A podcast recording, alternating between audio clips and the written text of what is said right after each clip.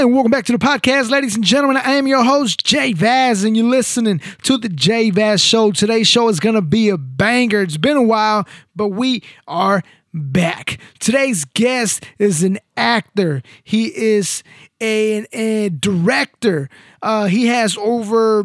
I believe he said seventy-five movies or projects that he's been a part in. He's been in Home Alone, Billy Madison, better known as Mister Heckles from Friends. Larry Hankin. Larry Hankin will be joining the show, but before we get you there, make sure you follow us on all the social media pages at The JVaz Show. Check out the website, the j vaz show dot com, and make sure you subscribe to the YouTube channel at The JVaz Show, where you can find the video version of this and all the other interviews that we have on the show. All of those links are on the description of the podcast. And without further ado, let's get into it. Mister Larry Hankin, also known as Mister Heckles. Let's go.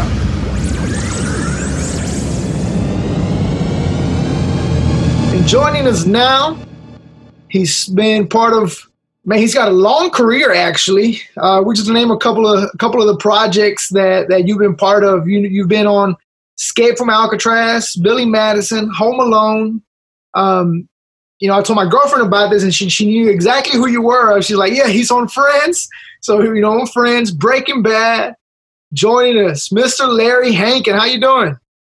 I'm doing uh, okay. Well, I'm doing as well as can be expected under the circumstances of COVID.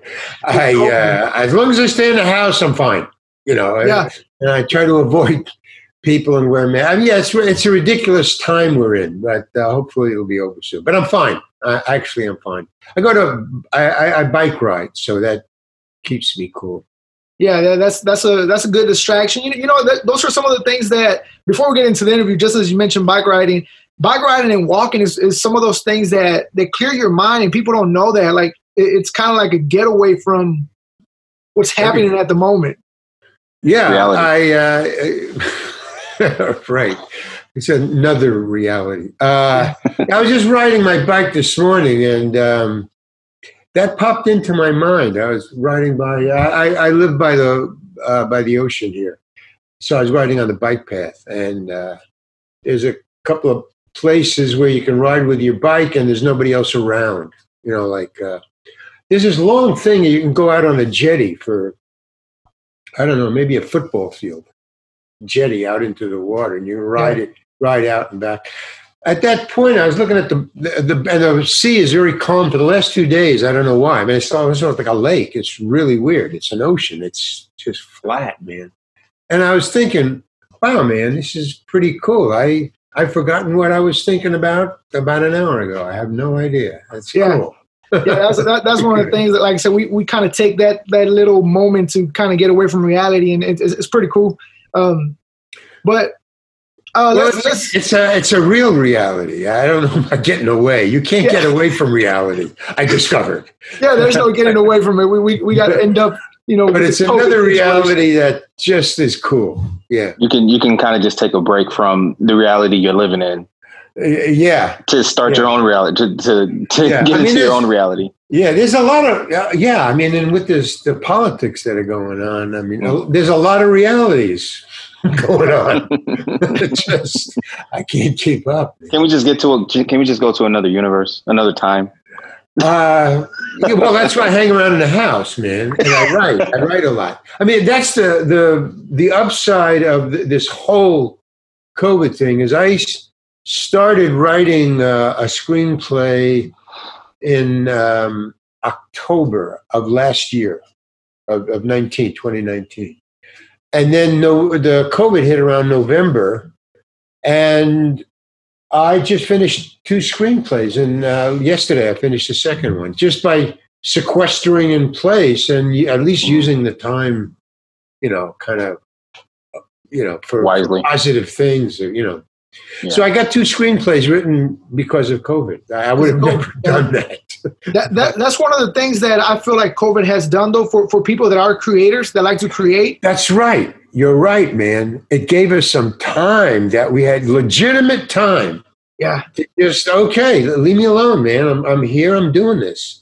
That That's totally true. Uh, yeah, I got two two screenplays, and I've seen other people on Zoom who are doing the same thing, you know, other other art forms. Yeah. But it's a great time for artists, or it was, you know, the sequestered, and not not the disease. But yeah, yeah, yeah, yeah. The, the, the time that yeah. we're getting to spend at home and doing what we love without right. the distractions outside of, you know, you should no, look out and about. I don't have a family, so that might be, you know, if you have kids... You know, uh, th- that's being trapped in a house with kids, or, or sequestered in a house. I'm sorry to use the word trapped. But, but being sequestered with a family is a whole different thing altogether, you know. But I guess if you got a family, there's not much time for, for art. You have to go outside, and, you know, like a studio or something like that. Yeah. Yeah. So interesting times. So let's let's get into let's let's get into it, man. Um, we okay. as we mentioned, you You have a long career. Um, yeah, a, a, lot, a lot of movies that that you know growing up were favorites. Uh, obviously, the the new T V shows like Breaking Bad and, and things like that. You had a you had a part in those shows. Um, but but let's take it back. Let's take it back. D- did you always want to be an actor? I never wanted to be an actor. I still don't want to be an actor. it's it's not, it was not something I had on uh, on my dance card. Uh, I, I just fell into it because uh, I, I was a, I was a stand-up comedian. That's what I wanted to be, and that's what I was. Uh, but um, I started to get into, in the early sixties, it wasn't hip to be hip uh, as a comedian. Uh, you know, my contemporaries were Richard Pryor, Lenny Bruce, first of all. I mean, that, that's who I... started to emulate, but but, but I, I mean that to be like Lenny Bruce or Richard Pryor or George Carlin, those guys, those are the guys I was watching. Um, take some some talent, some well, not even talent. Uh, what what would it be? Practice? I don't know. Process. You just have to keep doing it, you know, just yeah. to get good at it. Because those guys were really good at it, and so in the beginning, I was just. A comedian, a stand-up comedian. When I started to get into um, uh, critical thinking areas, uh, religion, politics, uh, drugs, sex, rock and roll, then there was some curbs, and I was, I was uh, a lot of run-ins with police pulling me off the stage, and I didn't like that at all. Uh, I, it was not fun. I wasn't in it for the money. I was in it to be funny. I'm a funny guy. I was. I, I guess I hope I still am. But I, you know, I was, you know, funny in high school. You know, one funniest in high school two years in a row. So I had that bug, you know.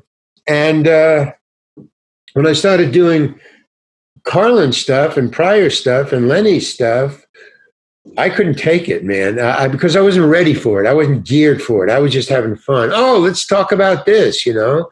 And then cops started to come down because I was doing arena shows. I was opening for like the Lovin' Spoonful. I was opening for Kingston Trio, uh, Miles Davis.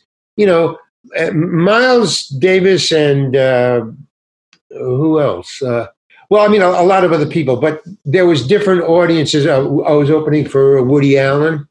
Uh So there was different audiences, and I wasn't welcomed by many audiences. Uh, Miles Davis people loved me, you know, uh, but I wasn't ready for the blowback of going to a lo- uh, opening for the Lovin' Spoonful, say, an, an arena, and in the middle of my show, of my part. Uh, ten minutes in, when I started to get into the critical thinking stuff, bam, man, police marched down the aisles and pulled me off the stage, you know. Wow. To the cheers. Wow. Uh, and I, th- I kept on talking to them. That's really funny. As soon as I started talking about sex, that, that was the, the tip-off, ten minutes in. They started to boo. And I, the audience, this is rock and roll. This is, you know... a college. It was a Washington University, you know, and, and they were starting to boo, and they were laughing all along when I got to the, when I was doing the clean stuff. You know, when I got to sex, drugs, and stuff like that, they started to boo. But when I said, hey, what are you doing? This is a, a rock and roll show. I thought you're like, you know, you're college people. You wanted to hear about this. And they shut up and they listened to me explain what, you know, you're blowing my mind with this booing. Why, what are your, what happened to sex, drugs, rock and roll? So they quieted down. So I thought, oh, okay, well, now I can go on. So as soon as I started my routine, they started to throw, they started to pull the handles off of the um, seats, you know, those wooden armrests in, in arenas, and and throwing them at me, man. It's just the first three rows, you know, no wow. girls, just guys. And then the, and that's when the cops came down. I, I, uh, well, no, they waited a little while. I stopped because when they started throwing things, I, I stopped again, you know, and I go, wait a minute. And I stopped. To, but when I talked to them, like, what are you doing, man? You can't do this. This is this is sex, drugs, rock and roll. Lovin' Spoonfuls are going to come on. This is going to. They stop, and then when I started again, the first three rows didn't have any more armrests to throw. So because they had the lights on, you know, they just kept the lights on.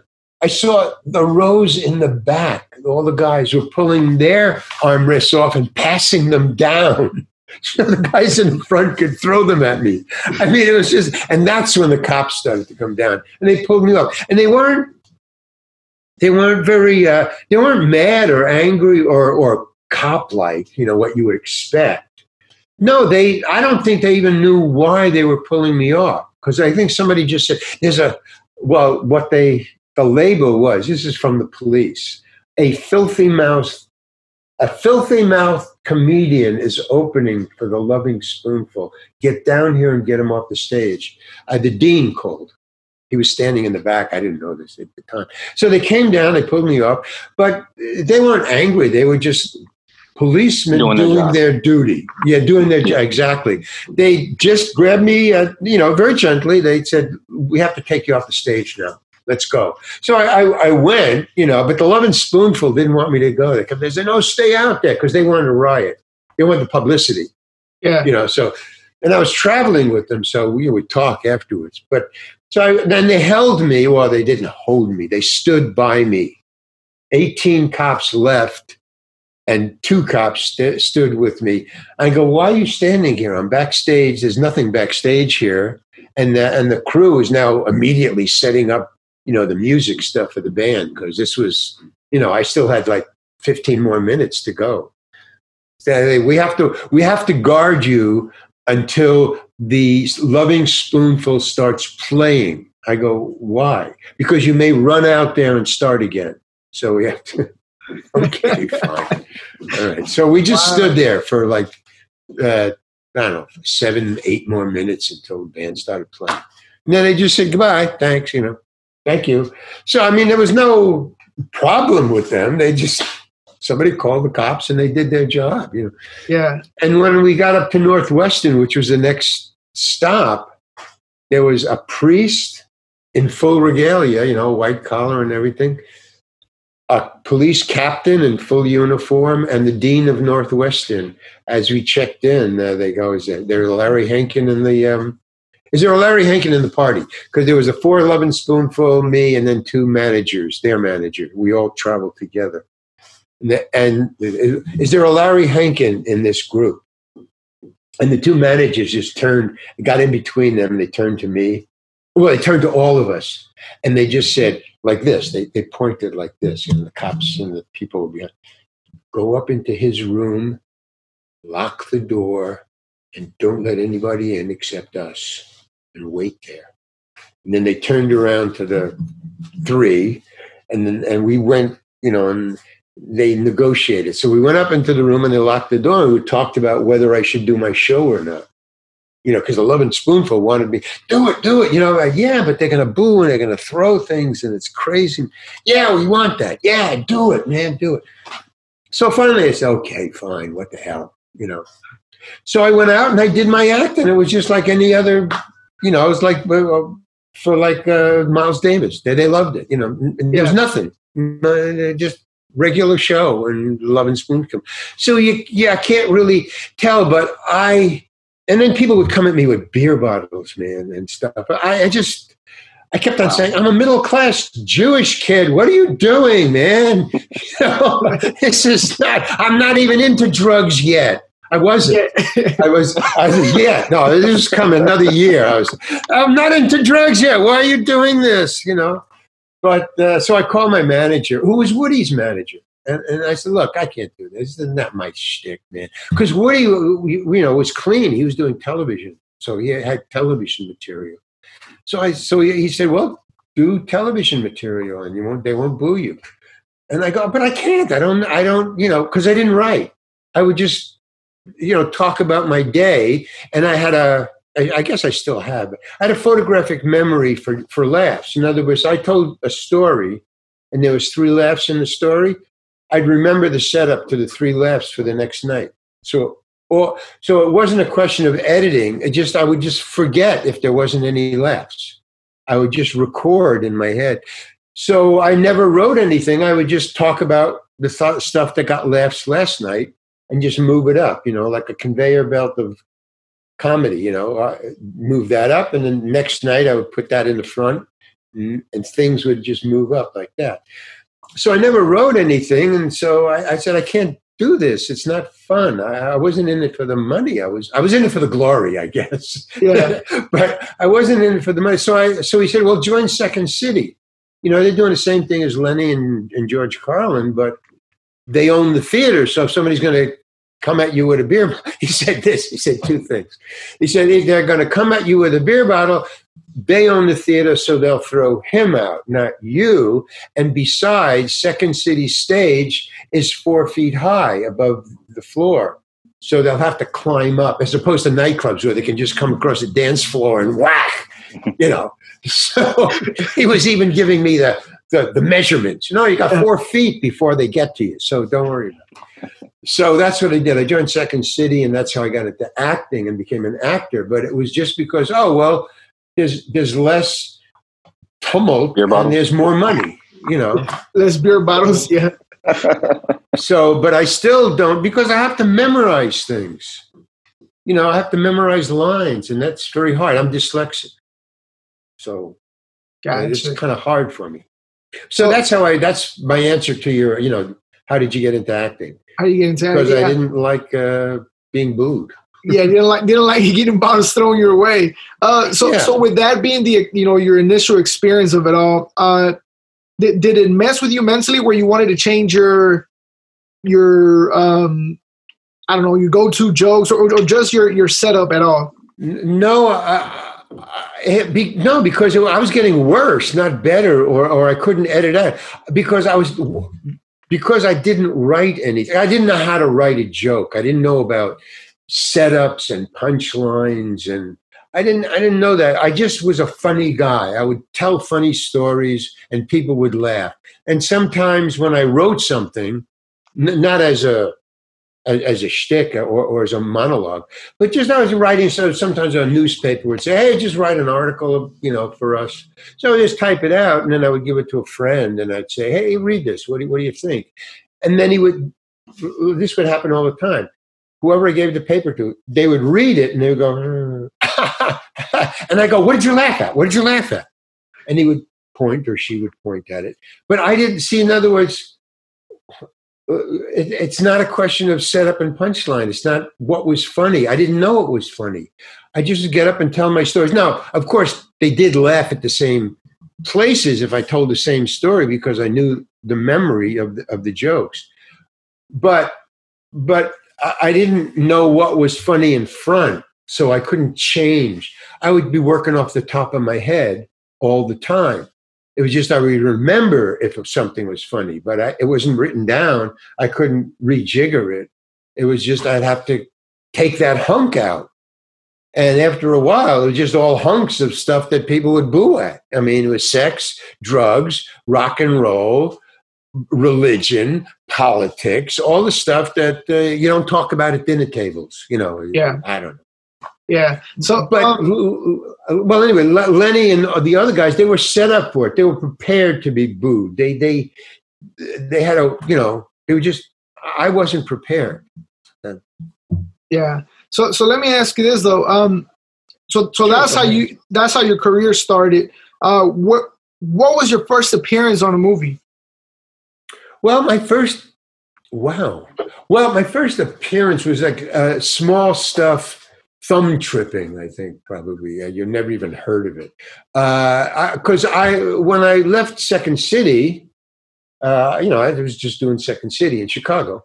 And then a, a bunch of us split and went to San Francisco in the early sixties and started The Committee, which was just like Second City, only it was, and we owned it in San Francisco. And there they were making movies, San Francisco movies, like Thumb Tripping, which was a hippie movie.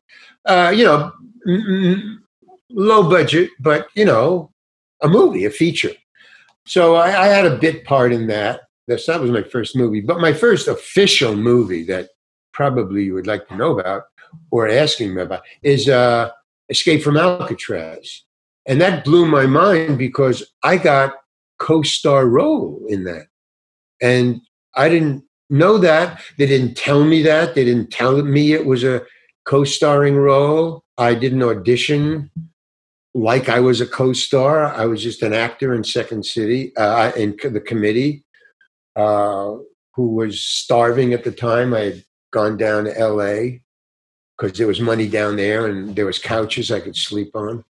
Uh, because everybody was going down. I mean, if you were in, in The Committee in San Francisco, all the, all the heavy hitters, all the people who hired you, hired one of the casting directors and everybody, and the producers and the directors heard about a Second City-like theater in San Francisco that was only a thirty-five minute round-trip plane fare in the sixties. So they would just fly up and watch a show. You know, it was a hit. We were a hit show. I mean, we were sell, sellouts all the time. So they would just fly up, you know, maybe take a girlfriend or their wife. They would go up and they would check us out. And we were a hit show. So we were being seen by people who, if we went down to L A, we could never get in to see, you know, because, no, you have to, whatever, audition or whatever. But no, they would come up and they'd see us. So that we were constantly flying down for a day or two or or three or a week to be in these things, and we come back and be in our show. So it was like kind of easy peasy to be an actor in movies because that's really what we weren't what we were doing. We were just being in a show and people would hire us out and then come back. And the great thing about being in an improv show is it's improv. So you could leave and somebody could take over your part. They don't have to say it exactly like you. And if they did change it, hey, it's improv. You know, wake up. Yeah. To the other actor, you know, you're not saying it like Larry said it. Yeah, I'm improvising. Yeah. Is this news? And the director would say, yeah, it's fine. He's improvising. What are you doing? You know, just go along with it. So it was easy to do. And then finally the money got so big, you know, after a while. And then you needed an agent and stuff. So I got an agent and then I stayed down there. And I was couch surfing for a while and I became an actor, but it was because of the money. It just, in other words, they buy your soul down here. Yeah. My soul has been bought, by the way. You know, uh, they they do, and you can't get out because now you got a house, or, or more important, you got a mortgage, and now you need those big salaries to pay your mortgage, and so you can't stop being a movie actor. You got to keep auditioning and getting the the paycheck because every job ends. Either in a week or three months. I mean, so let me ask you this: for, compared to, you know, your even though you say you did an audition for for uh, Escape from Alcatraz, uh, comparing your roles back then to to your most recent ones, what's the biggest difference in, tr- in trying to get a role for a show or a movie? I don't have to audition anymore, I, I, I, or if I do have to audition, because even even stars audition, it's just a demeaning process. That's why I never wanted. I mean, there's so many. There's so many negatives to being an actor. To me, they outweigh the positives because there's a lot of positives about being an actor. I mean, the, the salary, the roles, the fame, uh, the, the perks. I mean, you do you do get a lot of perks if people know you, you know, from the street. Like in San Francisco, I was we were so famous in San Francisco, in this little town. Where, you know, we had, we were the only hit show. Um, we uh, we got, like I would get a good seat in a restaurant or I would get a freebie or you know, so when you become a, like Brad Pitt, I'm sure he gets, you know, huge perks and stuff. But, you know, you have to claw your way to the top. And I'm not into that kind of, I don't have good nails. I don't, so I can't. So I, I just, you know, I, I, I, I live comfortably, you know, but I do what I want. And that's, that's the bottom line. This stuff comes out of my head. My screenplays come out of my head. I do podcasts. They come out of my head. And I'm writing a book, and that comes out of my head. And I'm going to go back to stand-up, and that'll come out of my head. So that's where I'm, I'm at, even though, yeah, most of my credits that are out there in public are I M D B, and it looks like, wow, one hundred eighty-two. I found this out by doing podcasts. I've done one hundred eighty-two T V and movies in, in my career, which which I'm told is a lot. No, I just kept hey, on auditioning because you got to pay the rent. That is a lot. That is a lot. Oh, okay. Well, okay, but but if you but okay, but each one was a was a one off. So mm. that's one hundred eighty-five. Shows. Now, if you got if you got into movies, it was just T Vs and movies. If you get into movies, okay, the movies play over and over again. You can see them on Netflix. Okay, that, that's that's a perk because you get a residual and you don't have to work. It just plays and you get a check. Not a big check, but a check. You get a check. But but um, so if one hundred eighty-five, the way I the way I um, what's this assigned here? Wait, wait, I got to get rid of this. Boom. Okay, so uh, I, I, um, what I what I figured out is one hundred eighty-five. That's one hundred eighty-five T V episodes, which would be about uh, I don't know, ten years or something like that, or in in, in one in one sitcom or, or one ep, uh, one T V show. Yeah. So it averages out to, you know, if you're like, you know, Laverne and Shirley or Breaking Bad, or no, the Breaking Bad was oh uh, well. Uh, Uh, what was it? What's a good long-running one? Friends or Seinfeld. Seinfeld ran nine years. So it's the equivalent of being on Seinfeld for nine years. So it's not that much. But separate ones, yeah. yeah. In other words, it makes me that famous, yeah. which I never counted. I, you know. So, so I have a, I have a, I have a quick question. Sure. So, I mean, you... You mentioned that you do a lot, you have your hand in a lot of things like uh, podcasts and writing a book, writing screenplays, but acting isn't kind of one of the things that you you enjoy doing yourself.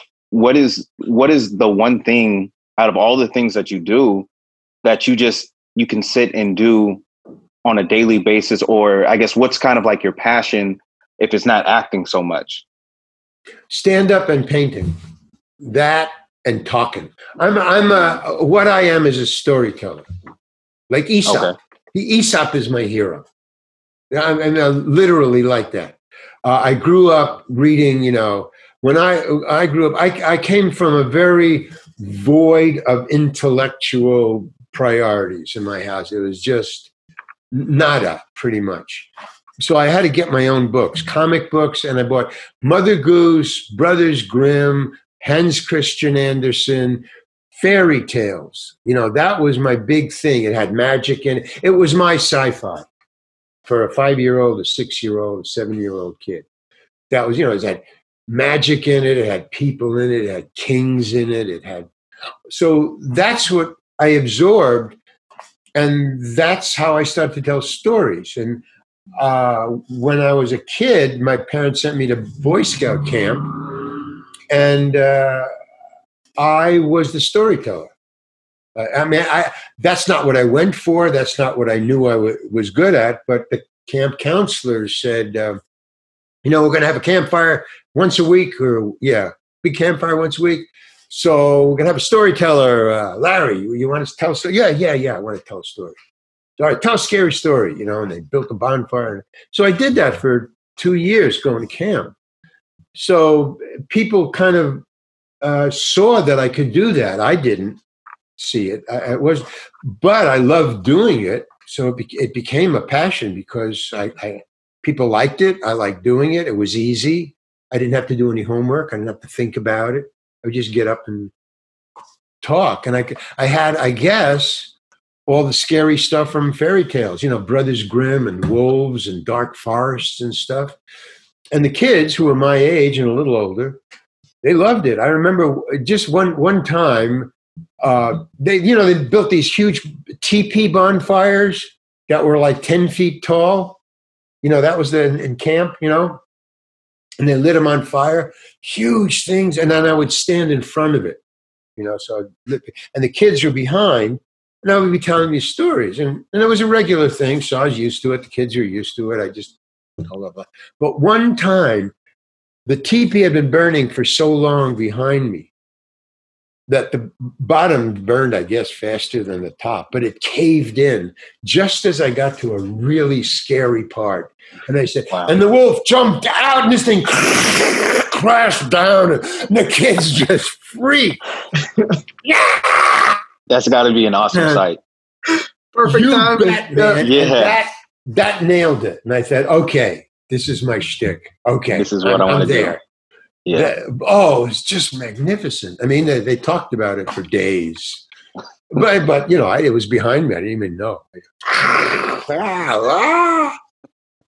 So, yeah, it's like three D now, you know. But, but, but so that, and then painting, because I can do that by myself at home, you know. So that that's kind of, those are the two things. And that's why I'm going to go back to it.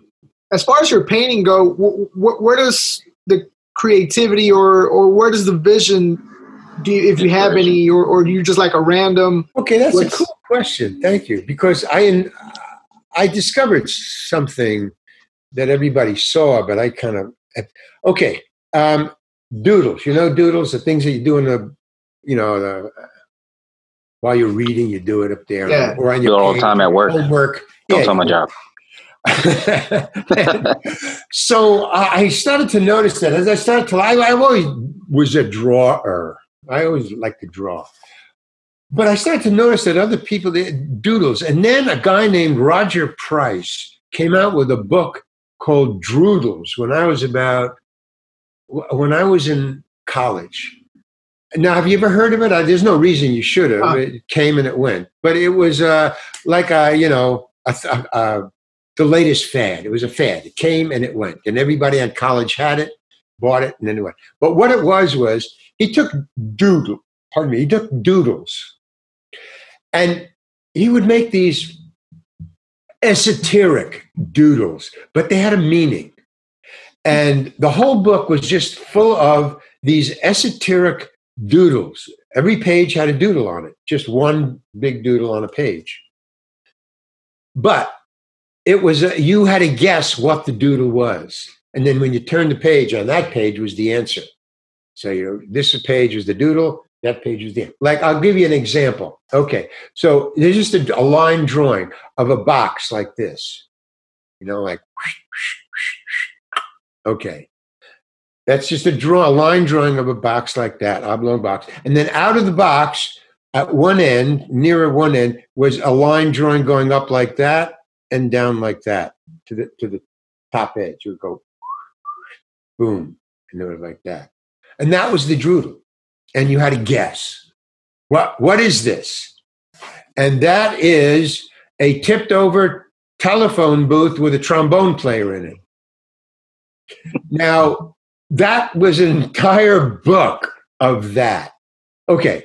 Wow. That started me towards this because I thought doodles can be, and then I started to, as, as a, as a, because I liked art, I went to museums and I found, and reading up on Picasso, who's another favorite of mine, that Picasso used to sign checks when he would go into a restaurant and he would have all his friends. It'd be like a two hundred dollars dinner for his friends when he was famous, and instead of paying, he would take the check and he would sign it, and that would be worth about five hundred bucks. So wow. doodles, wow. you know, are unnegotiable. They're, yeah, have monetary value. So I thought, okay, so th- that, that, that, that passed. But what I started doing was I started to look at my doodles. And then, and then to get to this point, w- which is where these came from, uh, I, I because I was in the committee and we were m- political and social satire, Uh, we had to read newspapers every day. That was part of our homework. It was the only homework we had, was you read your newspapers or what, you know. So we would do that. And I started to draw any picture that I saw in a newspaper on the newspaper. I would just, you know, if there was a picture here, I would just do a copy of something in the picture, not the whole picture. But if somebody had an expression, or if like if somebody was doing that, what that guy's doing, shh. If somebody was doing that in the picture, that's what I would draw. Or that's a picture. That was an, uh, a newspaper photo of a kid just walking uh, in the in the in the, uh, in the ghetto. That. So I, I just drew that, but it was this this big. It was drawn next to the picture.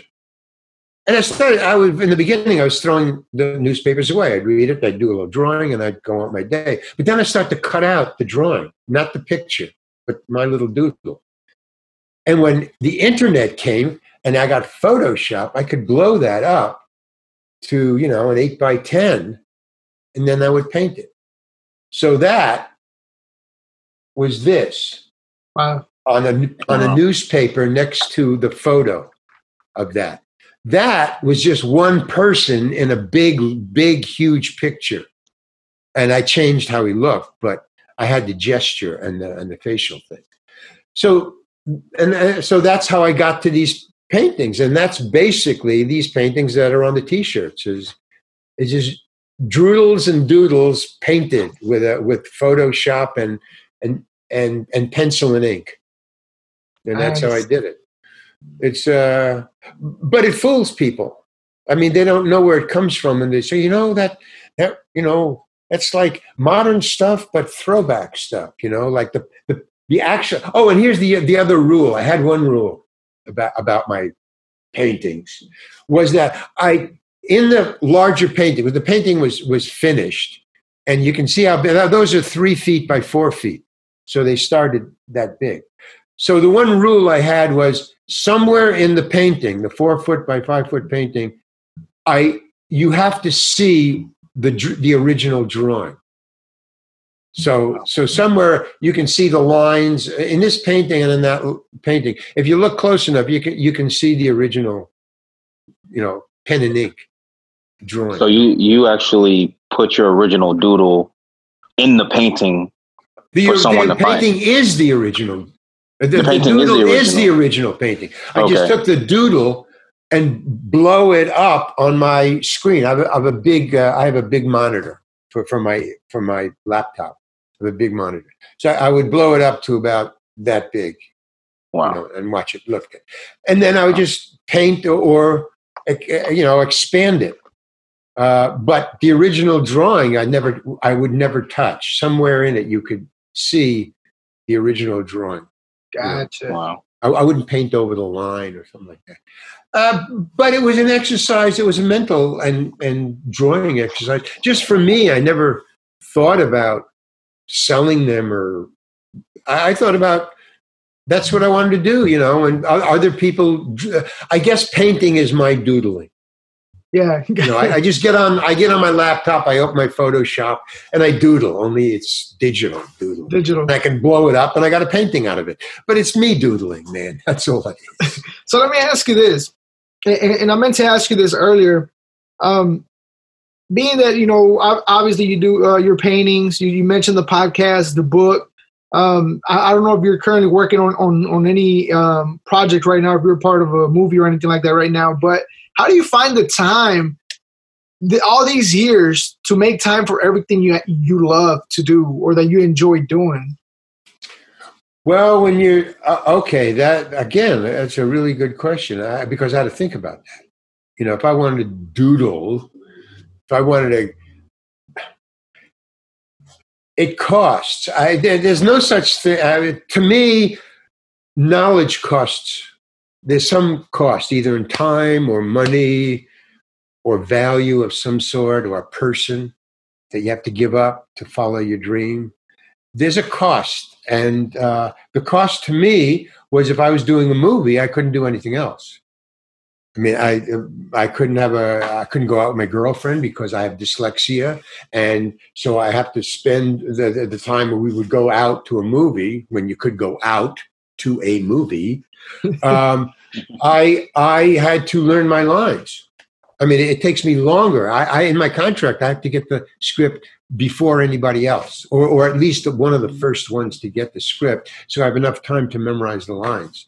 So it, it cost me my painting time. It cost me uh, my my social life.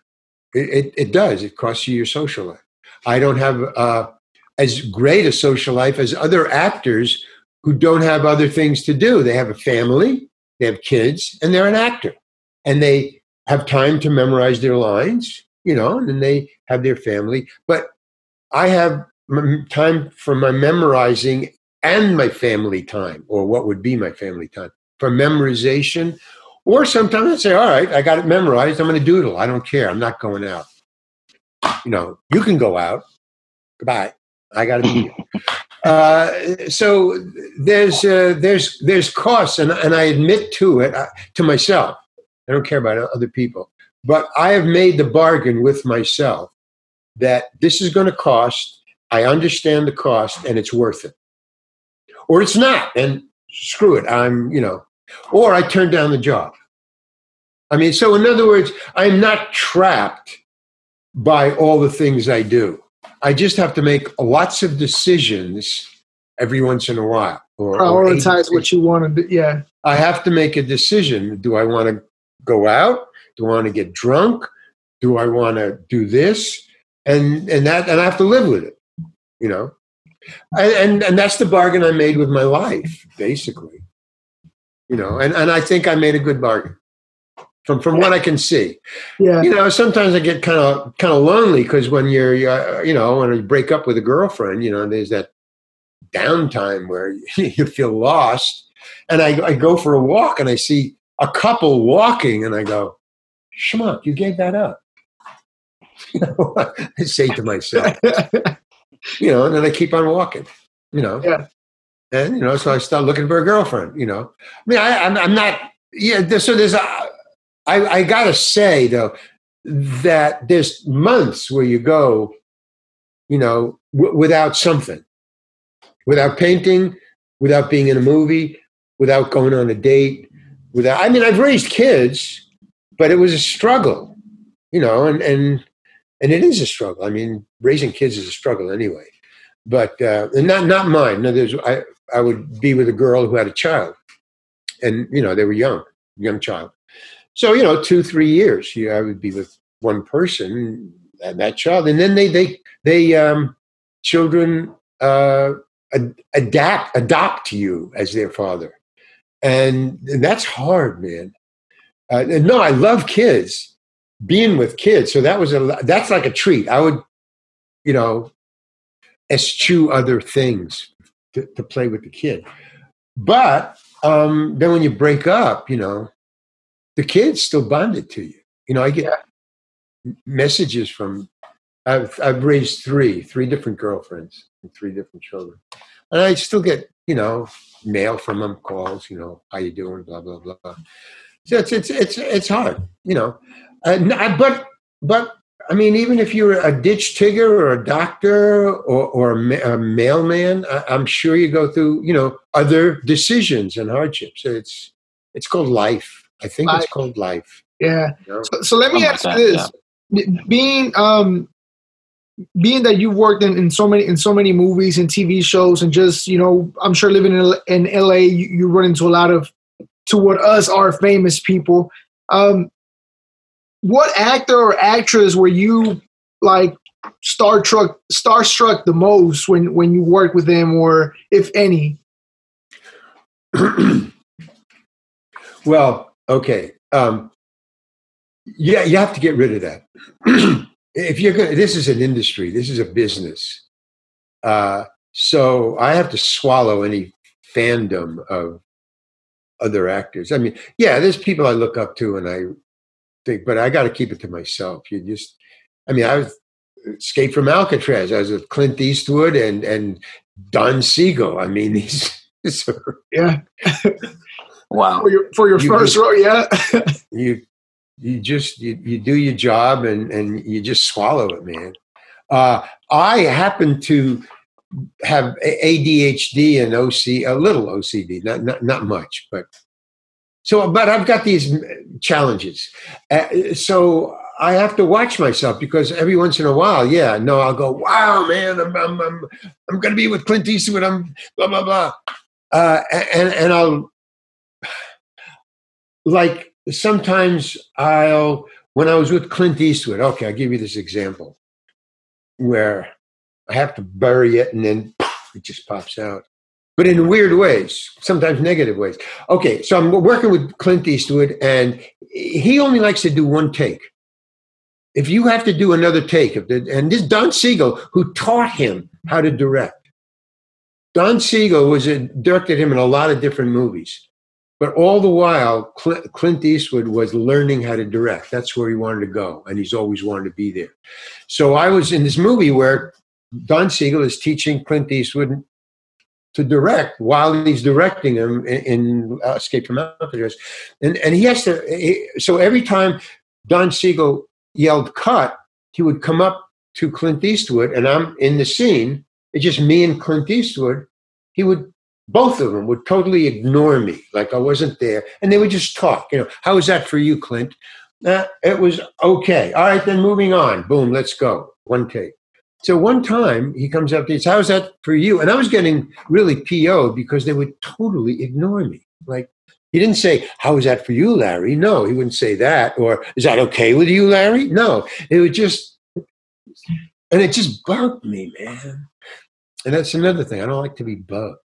So uh, I, I'm, I have, I'm fearless about getting fired. I don't give a fuck. I don't. So that... So, so one time Clint said, um, you know, uh, I, I'd like to do it again, which was very strange. He never, in the entire three months I was there, he only did another take once. And another time when the camera screwed up, so he did it again. But that was it. So he goes, um, you know, I think uh, I'd like to do it again. I can do it better. So, okay, fine, no, no big deal. But I heard that. Okay. And so Don uh, Don Siegel goes, all right, we're going to do it again. Okay, you know, back to back to spot one. Boom, okay. Blah, blah, blah, blah, and we did it again. Cool, okay. How's that for you, Clint? Ignored me. That was fine. Okay, moving on. Boom, okay. About three days later, um, I was in the scene. He comes up to, Don Siegel comes up to Clint, and he says, how's that for you, Clint? Ignored me. Clint says, that was fine for me. And Don Siegel says, and I said, hold it. Um, I'd like to do it again. I think I can do it better. And Clint just looked at me and said, well, I can't, and walked away. And everybody just fell on the floor laughing. Oh, and I was embarrassed to hell. But not only was I embarrassed, because I was like a fool. But I was really angry, and I knew that this crew was Clint Eastwood's crew. They had done all the movies with him. It was Malpasso Productions, so they were his guys, and they laughed really hard. And I knew I was in the barrel, man, and they wouldn't let up. Crews, once you – and it's all crews, not only his. But if you are a real screw-up and they start laughing at you, you're dead for the rest of the shoot. They just are merciless crews. I've seen it done to other people. And I knew what I had in store for me. And I, I wasn't going to take it. So I stayed up night after night thinking, I've got to get out of the barrel, man. I got to do something. I can't take this. And sure enough, he did it again. Uh, how's that for you, Clint?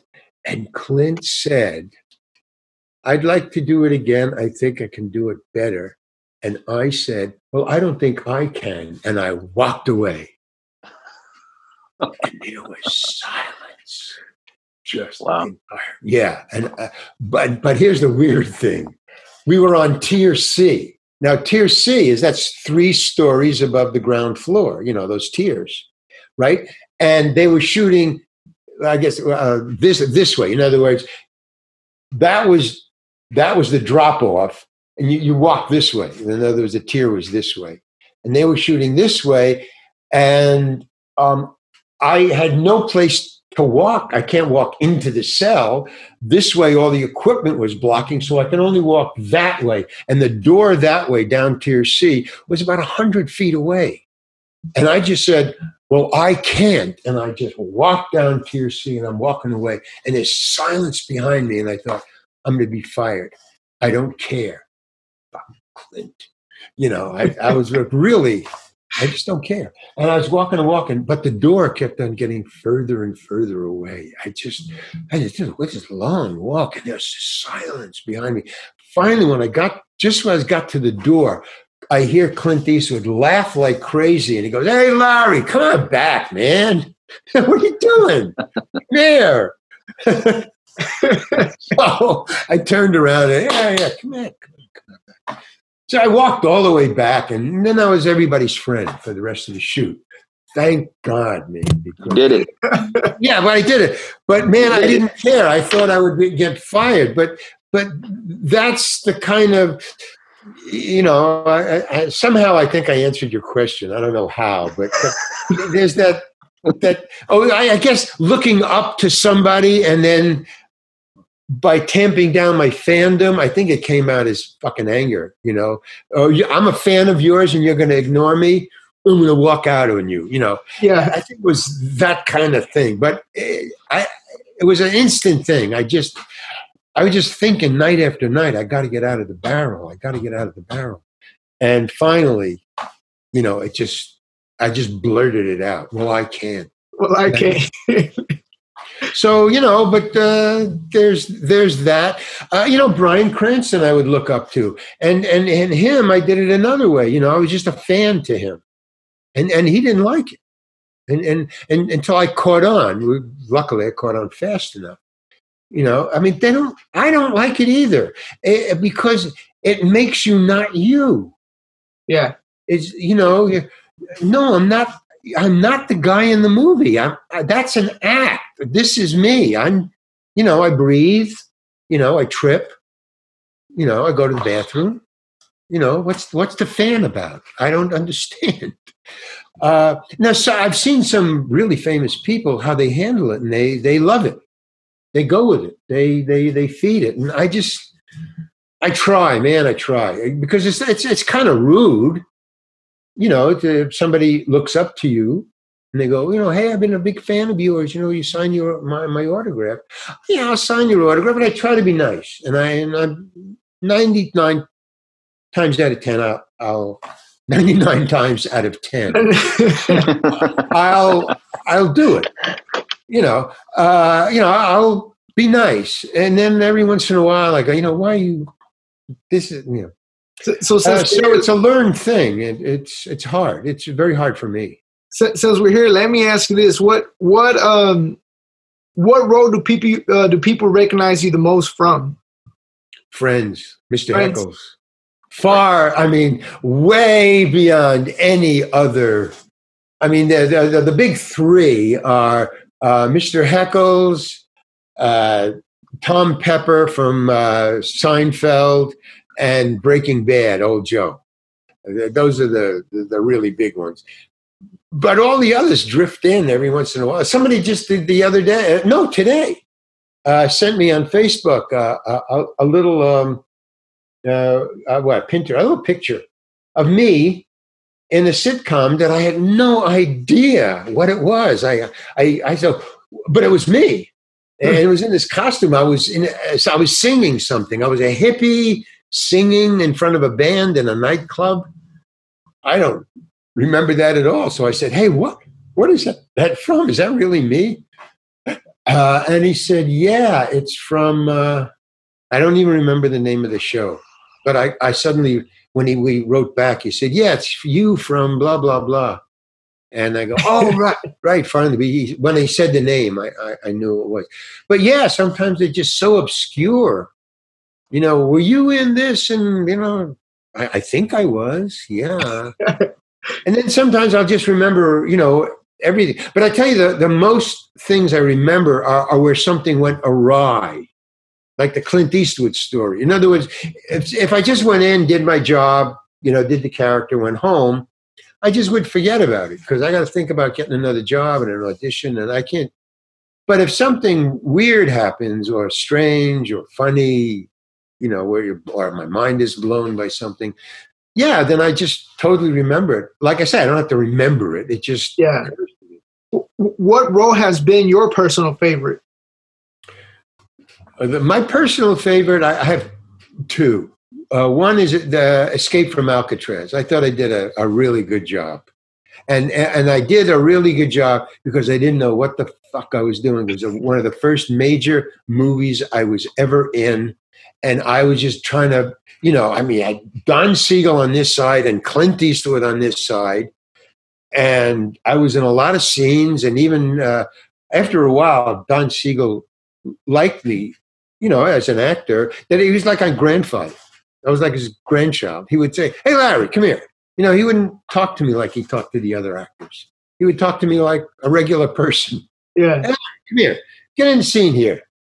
"Well, I, I'm, I'm not in this scene." "I know. Just get in. Get in the, there.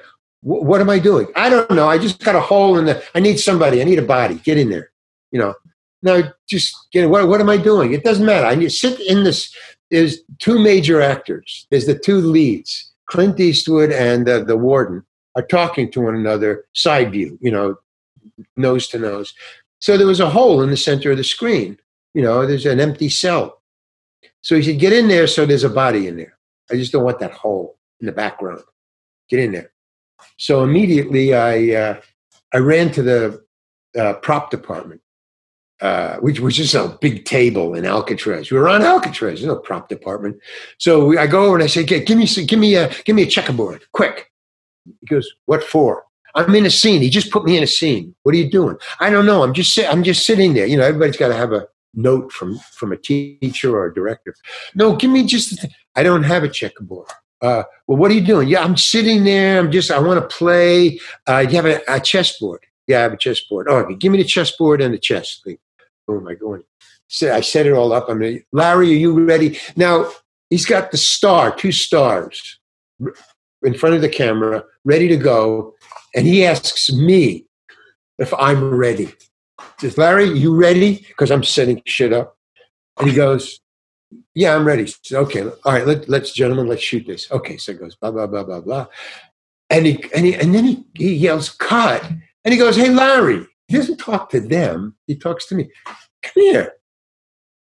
He goes, "Oh, shit, what did I do now?" You know, I'm because I'm always thinking, oh, I screwed up somehow. He says, "Come here." And he, the, the great thing about really good directors, great directors, they don't talk to you out loud in front of everybody. They talk to you aside, which I really appreciate. You know, even if they tell you something bad, then it's private. It's cool. He says, "Come here." I go, "What, what, what?" He says, "What are you doing back there?" I said, "I'm playing checkers." He says, "No, you're not. You got a chessboard. What are you doing?" I said, "I know, but Charlie Butts doesn't know how to play chess. And Alcatraz doesn't have uh, a, a, a checkerboard. They only have chessboards. So Charlie is playing checkers with a chessboard." He goes, "So Charlie Butts is playing checkers with a chessboard." I go, "Yeah, but I don't have to do that. I don't have to do that." He says, "No, no, no, no. Just keep doing what you're doing. I just want to know what you're doing, Larry. Just go back there. It's okay." He goes back and goes, "That's it." So that's how you would talk to me. Yeah. "I just want to know what you're doing, Larry." That's all. So that's my favorite movie for a lot of reasons. But I did a good job. As an actor, I was totally a, a blank, and I just let things happen. I had no agenda at all, and no backstory or anything. I was just me, and it was cool. I, I was there, present. Great. Okay, and then the other one is uh, called, what is it called? Oh, the, uh, I know, it was a cop. Oh, wow, I can't remember the name. I always, uh, I don't remember the, anyway, I played a cop. I played an undercover cop. And uh, I, and then I, oh, oh, uh, and then I also did a uh, a scene in a courtroom as the undercover cop who had captured the guy. But I just really liked Uh, uh, the way I acted as an undercover cop. I mean, I, I nailed it. To me, I, I was an undercover cop. Here's the thing. My, my well, I grew up on, I told you, fairy tales and all those things, and Charlie Chaplin. That that was what I grew up with.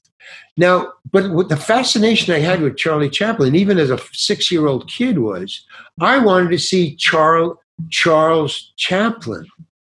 I wanted to see who the actor was. So I bought these little uh, um, uh, eight millimeter little plastic, uh, uh, I don't know, they were reels, and you could just. Real, and they had a little plastic screen, and you could watch Charlie Chaplin, and you go slow or fast because you're just doing it with your hands. You know, you're just reeling it like that. And I would always stop it on a picture as close as I could get. You know, in, in those days they didn't have many close-ups, but as close as I could get to to Charlie Chaplin, the clown. You know, okay. And I would look at his face, and I would try to see Charles Chaplin. Not Charlie Chaplin the Tramp. And I couldn't. I never found the actor. I only found the character. And it always impressed me. So that's why I liked this other one, as well as uh, uh, Escape from Alcatraz, was in both those movies when I watched it. I'll, I'll watch it when it comes out, and then I don't watch it again. But I, when I watch it, I want to see if I can find Larry Hankin. And if I can't, that's cool. And in Escape from Alcatraz and in this other movie, I don't remember the name of, of it, uh, but I couldn't find me. And I thought, okay, then I did my job. That, that's that's what acting is. Yeah, he, Larry Hankin, uh, Hankin got lost in the character. Right, and and and the best and the best character actors and the best actors, you know, and even Johnny Depp. I tell you. Johnny Depp, the, the, uh, was that one where he played the, the, the Scissorhands? Yeah, Johnny Edward Scissorhands. Edward Scissorhands. You watch that movie. I've watched that movie. You can't find Johnny Depp. I, and I try because of all the makeup and the hand thing and the and the costume mm. he had to, and all the stuff that he had. To, you, Johnny is not there. That's I mean that's like one of my key things. There's a lot of other actors. You know, um, Marlon Brando in certain. Roles, uh, Montgomery Clift in certain roles, uh, a lot of uh, uh, I can't, I don't remember, but there's some comedians, uh, comic actors who, who can do that. They they just disappear. They just become the character. It's amazing. Uh, who's that guy from Second uh, from uh, uh, Saturday Night Live who played the elf? The elf, the movie The Elf. Oh, uh, yeah, him. But you know what I'm talking nights. about. Yeah, yeah, I know who you're talking about. Okay, well, Christopher, you, you okay? You try to find him in, in a lot of his roles. He, you can't find him. He oh, yeah. totally disappears, man. I mean, that to me is the ultimate of a comic actor. You know, where you, you're gone.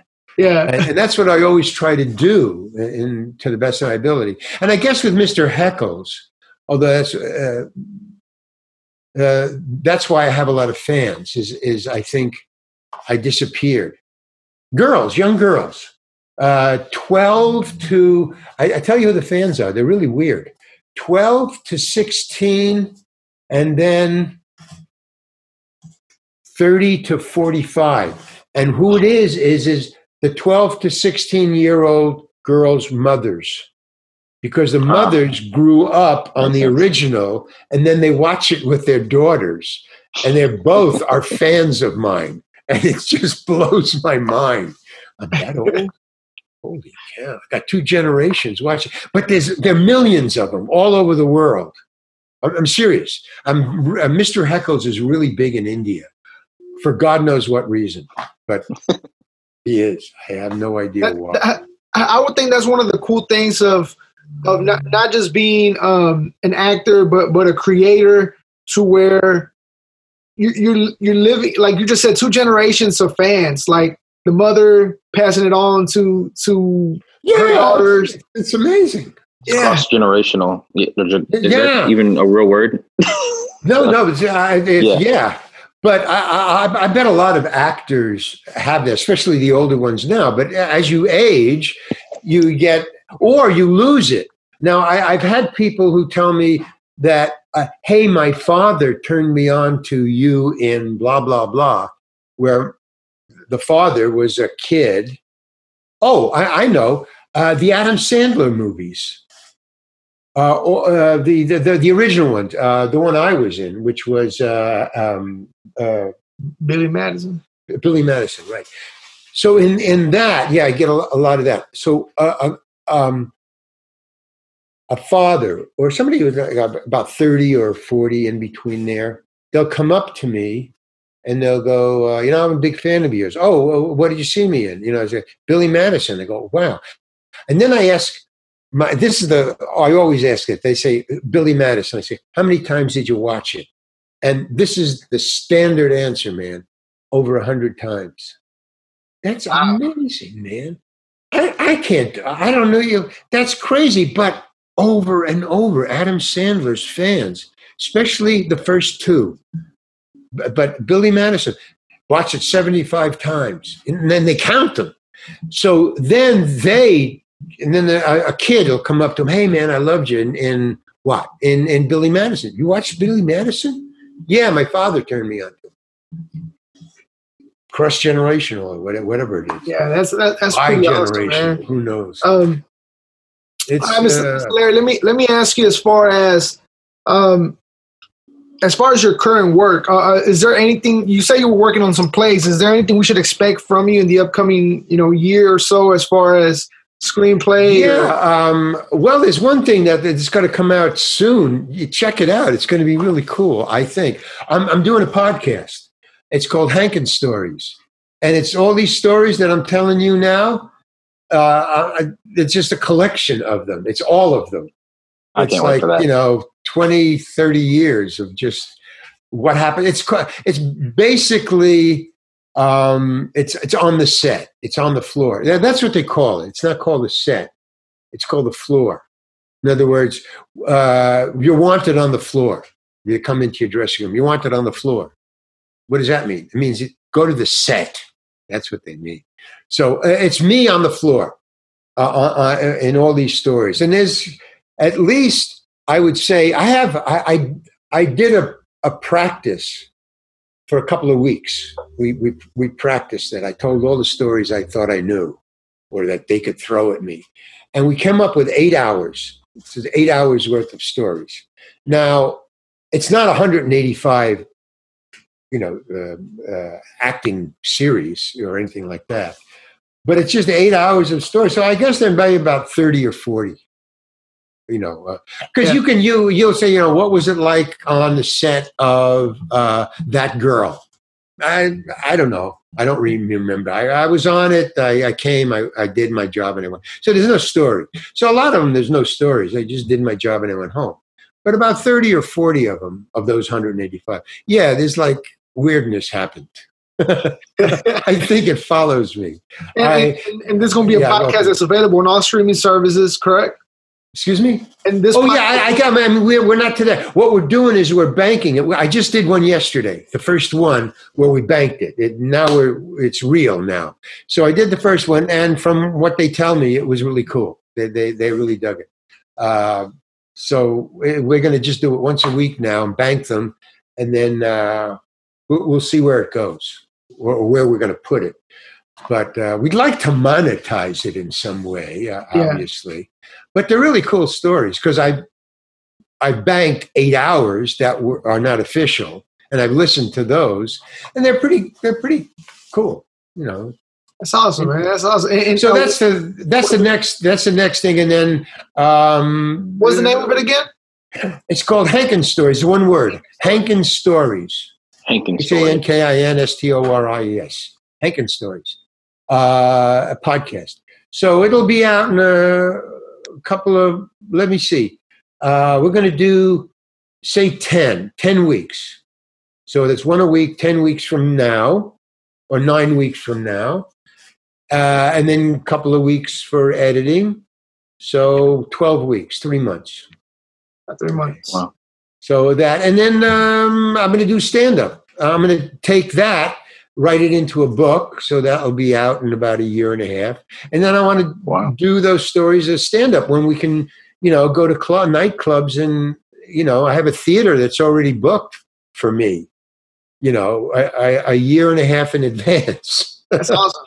Hopefully, so it's a little, you know, it's a little one of those black boxes, you know, you know, a hundred seats or something like that. Hopefully but COVID I, I is gone by then, and, and you come out to, to Houston, and, and we'll be able to go out there and see you do some stand-up if you come out here this cool. way. Cool. I'd love to do it, man, because I used yeah, to tour, awesome. and the touring was great. I, I love touring, but that was in my, my my salad days, you know, when I before I got became corrupted and sold my soul.